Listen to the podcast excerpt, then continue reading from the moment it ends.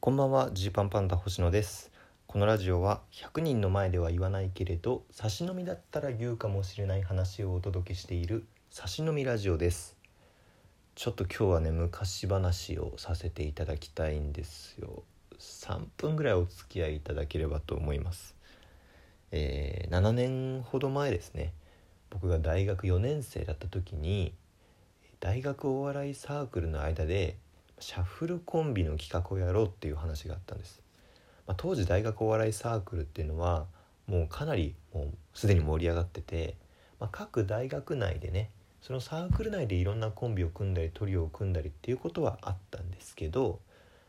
あの他の大学のサークルの人と一緒にネタをやることってあんまりなかったんですよ。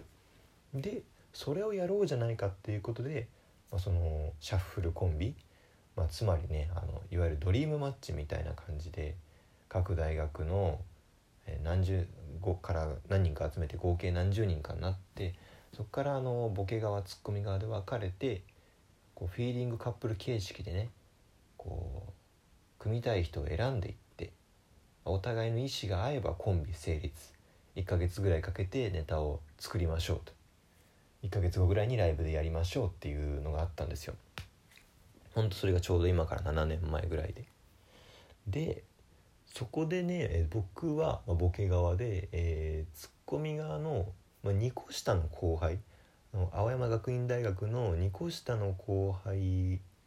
をまあ指名したんですよ。でちょうどそれがあのお互いマッチして、えー、コンビ成立ってなったんですけど。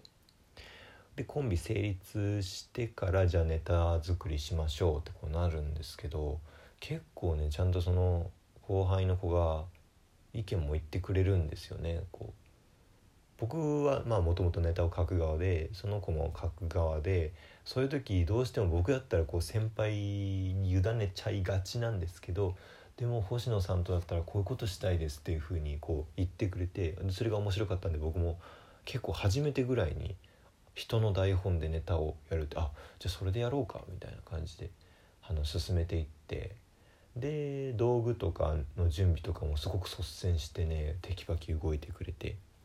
であとこうなんかね事前告知の動画を撮ろうみたいな話になったんですよね。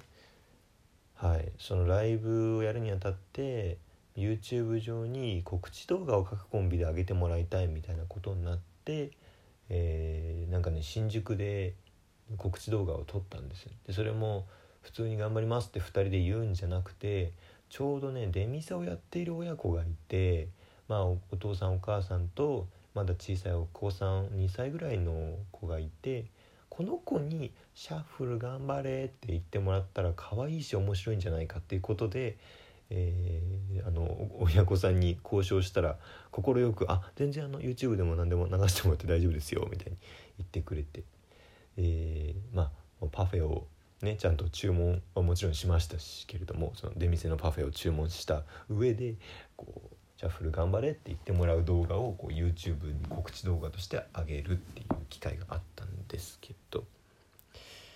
でそれをしていた相方がまあ今の水たまりボンドのカンタなんですよね。でまあまあむちゃくちゃあの売れちゃったじゃねえかっていう話なんですけどでしかもそのあのその当時のねこの「シャッフル頑張れ」の動画がねこう僕星野のそのプライベートの Google アカウントというかこの星野幸喜のアカウントの YouTube の動画としてねこう非公開で残ってるんですよ。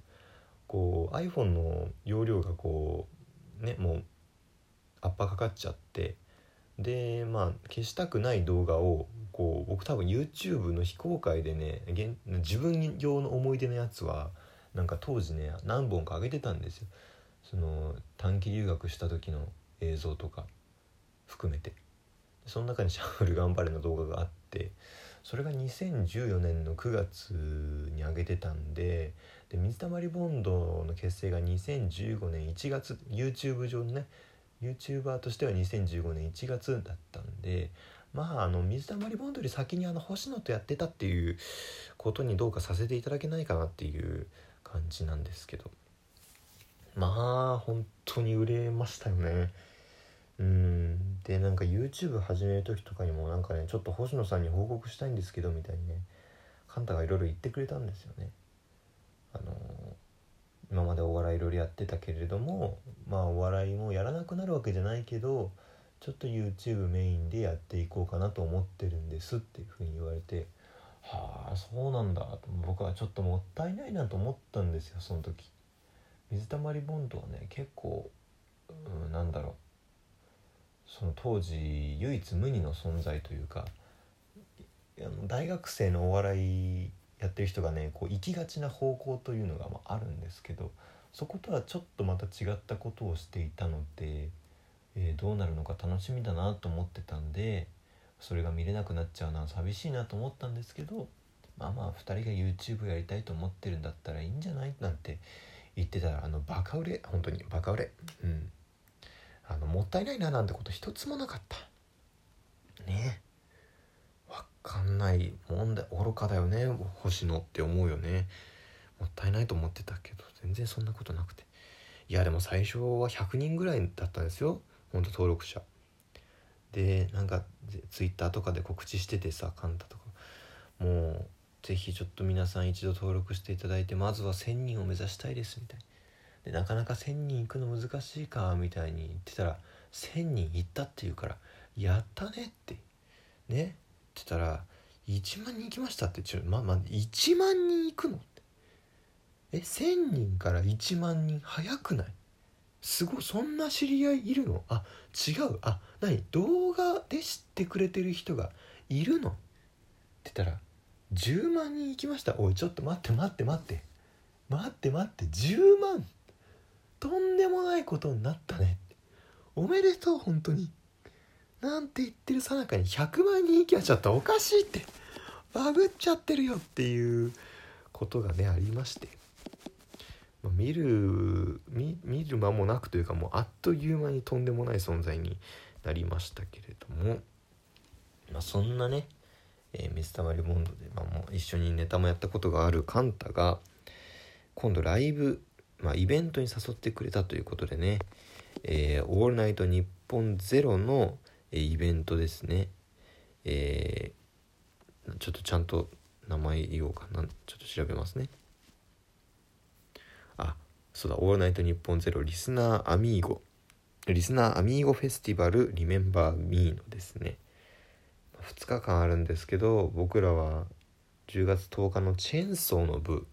に出演させてもらえることになりました。カンタ本当にありがとうね。うん。日本日本青年館ホールでやりますということです。えーねもう何何話すのって感じなんですけどだってもうそのねそのなんだろう一緒にネタをやったりとかした後、まあ大学生の間はちょっと連絡取ったりしてたりはしたけど飲みに行ったりとかはねしてないんですよねほぼ。うん。なんだろういつも会うみたいな感じではなくて単独ライブとかはねこう来てくれたりしてたんですけどねえー、あと NHK 新人お笑い大賞取った時とかも星野さん見てましたおめでとうございます本当に嬉しいみたいにこう連絡をくれたりするんですけれども。うんここですよね。だからここのねこのなんだろうなこう思うのはすごく本本心として思うのは、まあ、カンタはねこうずっと言ってくれてるんです本当に僕は星野さんにずっと憧れてたんですよみたいにそのシャッフルでねコンビを組んだ後にあの今だから恥ずかしくて言えなかったんですけど終わってからだから言うんですけどもう本当に僕は星野さん初めて見た時にこの大学に入ってすごい憧れの人ができたと思って星野さんの mixi なんかブログとかをこうを昔のブログとかをこう読み返して探してたぐらい好きですみたいに言ってくれて「本当か?」みたいに「本当なんです」みたいなあって。でそのデータボクシングっていう僕らのネタがあるんですけどこれができたのが大学4年生の頃かな？4年？も違うか。えー、ちょっと分かんなくなっちゃった。えー、っとあいいのか。4年生か。4年生の時にデータボクシングのネタができたんですけどそれをちょうどその新ネタライブを見に来てくれてて「ちょっと今日のネタすごすぎました」みたいな「あカンタ来てくれてたんだ」みたいな「あの本当に面白すぎてちょっとすいませんたまらず連絡をしてしまいました」みたいに言ってくれて「本当か?」みたいな「本当なんです」みたいな感じのがあって。で NHK 新人お笑い大賞を買った時とかもいやあのー、なんだろう。そのねまあちょっと手前味噌ですけれども。優勝おめでとうございますと。まあそれ実はあのキングオブコントの予選でもあのネタで落ちてしまったところを見ててみたいな。で僕はちょっとそれでお笑いの大会が信じられなくなってたんですけどやっぱり面白いと思ってたものが評価されて嬉しいですみたいにこうめちゃくちゃ後輩で来てくれてるわけですよ。でさもうこんなに水溜りボンドこんなに後輩が売れることってないでしょ？わかりますか？その普通にねお笑い芸人としてブレイクとかはあるけどなんだろうもう時代を 作るぐらい売れちゃう後輩が出ることってあんまりないから。なんだろうその逆にこうこっちがねなんかすり寄るのも嫌だしでなんかその本当に憧れてますとか分かんない。本気で言ってくれてるのか分かんない